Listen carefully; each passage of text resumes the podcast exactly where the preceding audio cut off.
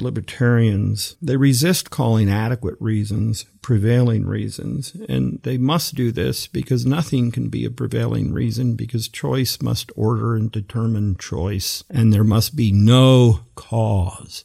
There must be no reason that caused an agent to make the choice that he or she did.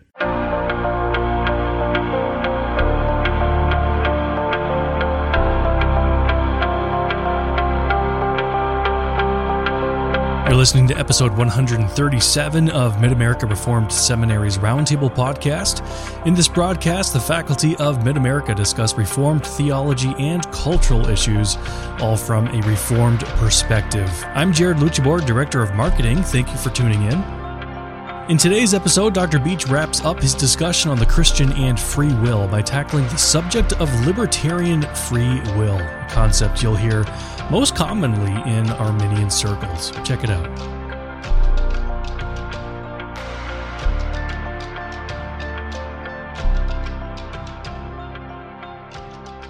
In this third section, dealing with do Christians have free will, uh, we're going to conclude by addressing the question of definitions of freedom, including uh, usually what stands as uh, the key opposition to a Calvinist or Reformed point of view, that of libertarian free will. Here, uh, just by way of summary, we might recall that from Augustine's fourfold state, we saw that the question of free will needs to be addressed in those terms. That when you talk about it, you can't talk about it abstractly, but you have to talk about what sort of person and what sort of state they're in that is relative to God's rescuing grace and the like. And so we also learned in the second session that there has been an aversion to the phrase free will because of its abuse and misunderstanding.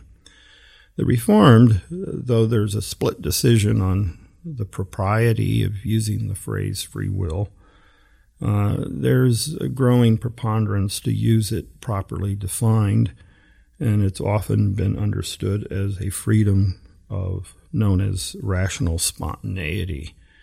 At least that's one such definition. Freedom as rational spontaneity is set against what's usually called nowadays libertarian freedom. So that the latter term has become commonplace uh, for what was formerly usually called freedom of indifference or the indifference of the will or the power of contrary choice or contra causal freedom, all of these falling more in the realm of those who are proponents of an Arminian style theology or some sort of semi Pelagian theology.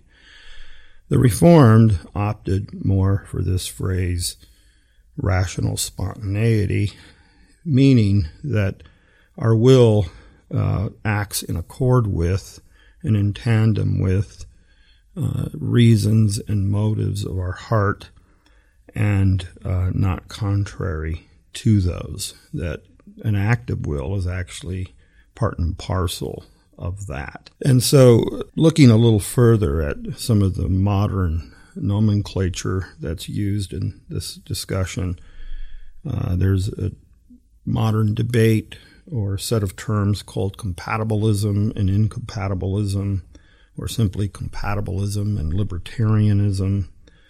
Compatibilism is affirming that there is a freedom understood as rational spontaneity that comports with some sense of God's order of all things and his divine decree, uh, whereas incompatibilism is, or more particularly libertarianism argues that human freedom does not comport with any sort of uh, causal determination of a moral agent.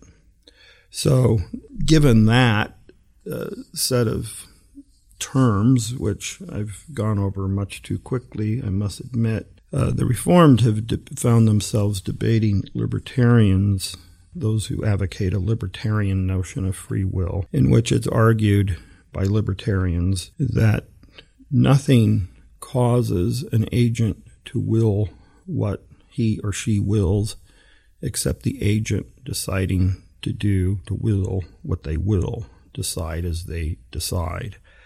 If anything would cause them to will what they will, then they would be unfree and thus not a morally responsible agent as such, a, a morally culpable person. Some of the struggles that go with that is if you make a decision for no reason or out of pure indifference, then it seems that your decisions have no moral weight. There's no rhyme nor reason.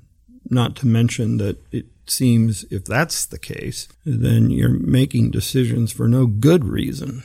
And decisions made for no good reason, again, do not appear to have any sort of moral weight. They seem whimsical and thus unimportant. In some of my discussions with advocates of libertarian freedom, they have argued that well it's it's not correct to say that they the advocates of libertarian freedom don't make decisions for any reason. They simply don't make decisions for some prevailing reason or for, from some strongest motive. But nonetheless they do make decisions from some adequate reason well this has brought me to a consideration of how we should conceive of that. What what might be making a decision for some adequate reason, which is not a prevailing reason, and does that actually work? Maybe we can get at this by offering a few scenarios of questions. So, what happens is libertarians want to preserve the power of contrary choice they want to deny that the agent is making decisions that are caused in any way. Uh, they want to maintain that in any act of choice, for whatever adequate reason, that the agent makes the choice. They have the power of contrary choice. But that, okay, but the main thing they want to say is it's not some prevailing reason or some preponderating motive that determines the choice. Only their choice determines the choice. But that doesn't mean there isn't some adequate reason without it being a prevailing reason. Well, let's think about this for a moment. It's not clear how you can have an adequate reason for a choice that isn't a prevailing reason. Because the Reformed are going to say, look, we make choices from our own desires and dispositions, and at the moment of making a choice, whether it be buying a pair of shoes or even a very weighty choice like, Lord, forgive me of my sins, come into my heart, you know, be Lord of my life, whatever set of phrases you want to use. At the moment of choice, there's a set of prevailing reasons, the most dominating motives accordingly. So let's look at the, liber, the libertarian notion of freedom. It's not from prevailing reasons or motives, but simply adequate ones. What could that be? If you, well, to use a very old example, let's pick on poor Bill Clinton when he was president and he had sexual relations, to use his phrase, with that woman, Miss Lewinsky. Why would this middle aged man do so? Well, what might be adequate reasons? Middle aged insecurity, animal lust, uh, would those constitute an adequate reason? Perhaps a sinful, lustful pattern of behavior ingrained in him. Perhaps he had made a prior choice to make the most of every sexual opportunity with whomever, so long as she was attractive and the chances of getting caught were slim. Uh, these all might be adequate reasons, but how is an adequate reason then not a prevailing reason? Uh, it's not clear how they can be distinguished. And if they're adequate but not prevailing, then how would you ever actually come to the decision? There was an old medieval discussion here with Buridan's ass or donkey, in which the poor donkey is torn between desires in two directions. There's a pile of hay and a pile of oats.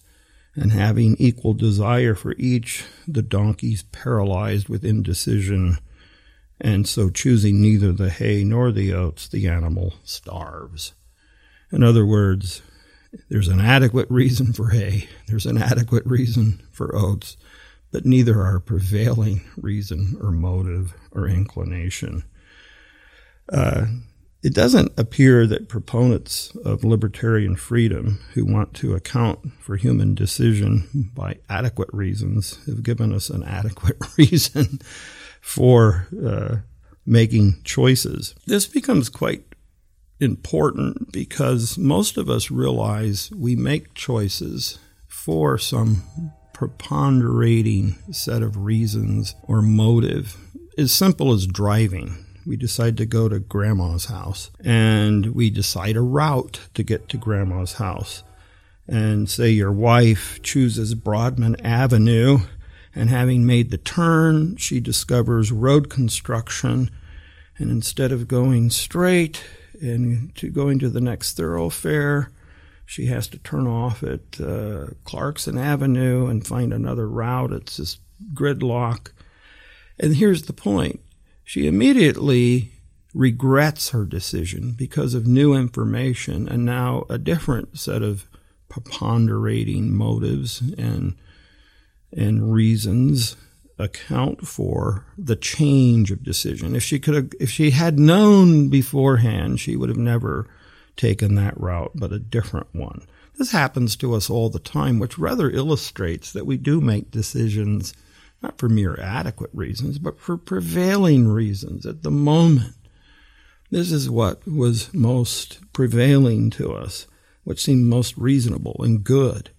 Not merely adequate, but the best or given all the options the most natural because it was prevailing upon us for that kind of choice. And so this plays out in all kinds of different ways in our lives. You can take a minister deciding a call to two different churches. So we have a fictitious Reverend Lundegard, let's say, and he's called to one church in Scottsdale, Arizona and it's the sunshine and the cactus and a high pay package and a prestigious, affluent congregation. And he's also called to a church plant situation in Milwaukee, where uh, a newly established church has, seen some steady growth. It's bursting with enthusiasm. And now Reverend Lundegard has decisions. He's tugged in two directions at once and he ponders many things and tries to sort out all the motivations that are inappropriate or selfish or irrelevant. He makes a list of pros and cons, evaluates his own strengths and weaknesses, and thinks about his the, the needs of his children. He sends off letters of acceptance and a letter of decline to the respective churches. And then upon learning some new uh, important piece of information about one of the churches, he immediately regrets the decision he made because now, at that new moment, there's a different prevailing reason, not just an adequate one, but it's prevailing. That's why he regrets the decision. That's why he wants, if he could, change the decision. Well, from such scenarios, we see that libertarians, they resist calling adequate reasons prevailing reasons. And they must do this because nothing can be a prevailing reason because choice must order and determine choice. And there must be no cause.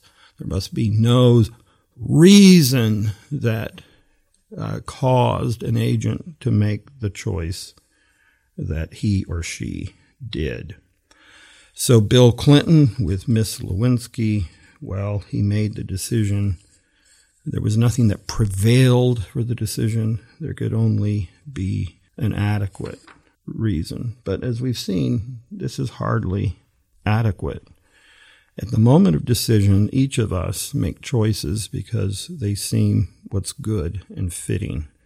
Even a person who loves evil and loves to do evil and loves evil as evil is still doing evil as a good they love. And what this shows us then is that humans make decisions for reasons that aren't merely adequate, but that bring about decision, that uh, produce the decision at the moment. Perhaps you learn something right after the fact, immediately so. You regret this decision, and if you could have a time machine and go back to that moment, you would opt for a different decision given the new information. Well, what does all this have to do then with our big topic? Well, it shows us that human beings are designed in a way to make choices according to their nature, to make choices according to their dispositions, to make choices according to who they are. And God has designed and made us in such a way that we're unique and different. As we saw earlier in one of our earlier uh, discussions, we have pr- choices and preferences for what we find desirable, such as styles of shoes or clothes. Or you could look at the mutual attraction between persons uh, that that one fellow finds uh, given uh, his beloved just just beautiful beyond uh, compare compare uh, another another fellow, his friend, says, yeah, "Your wife's okay, whatever." He's not particularly attracted to her, and we find this happen all the time. We simply find ourselves with certain preferences and dispositions. We're designed a certain way, and we act and make decisions according to our inclinations, our nature. Now, you play this back to our fallen nature. You play this back to a fallen set of dispositions where we're blind to the things of God and hate God and do not love God or want God. Now we see our bondage of will, where we're incapable of helping ourselves. And not only that, we're incapable of simply willing ourselves to want differently. I mean, think about that. If you're not attracted to a given person, you can't simply say, well, I will be attracted to this person. Really? You have the ability to change your own dispositions by an act of choice? Not really. We find ourselves the way we are, and uh, the Holy Spirit can certainly transform us. Uh, many things can lead us into further depravity and corrupt our dispositions. Many things can God's grace, can lead us to a slow transformation of our wills and desires and dispositions and preferences, yes. But we can't simply unwill the evil things we will or rightly will the things we have no appetite for or disposition toward. And this is why uh, humans, apart from Christ, without the Holy Spirit, do not have any freedom toward God. They need utter and complete divine rescue. And having that rescue, however, having the divine intervention, having a changed heart, a renewed will, now they can will out of a new set of dispositions, a renewed nature, a will now activated toward the things of God. And in that sense, as we saw earlier, we can talk about Christians having a liberated will, still needing the ever present grace of God and the care of His Spirit. But we will, for prevailing reasons, reasons that is willing toward God, prevailing reasons that the Holy Spirit places in our hearts, prevailing reasons that make us turn from our sins prevailing reasons and motives that make us see the things of God and know they are good and desire them. A work of grace in our hearts by which we then turn to God for help, for hope, for healing, and also a longing for kingdom come in all of its fullness, for that state of glory in which we go from now being Christians, able not to sin, but still sinning to a state not able to sin and no longer ever desiring to do so.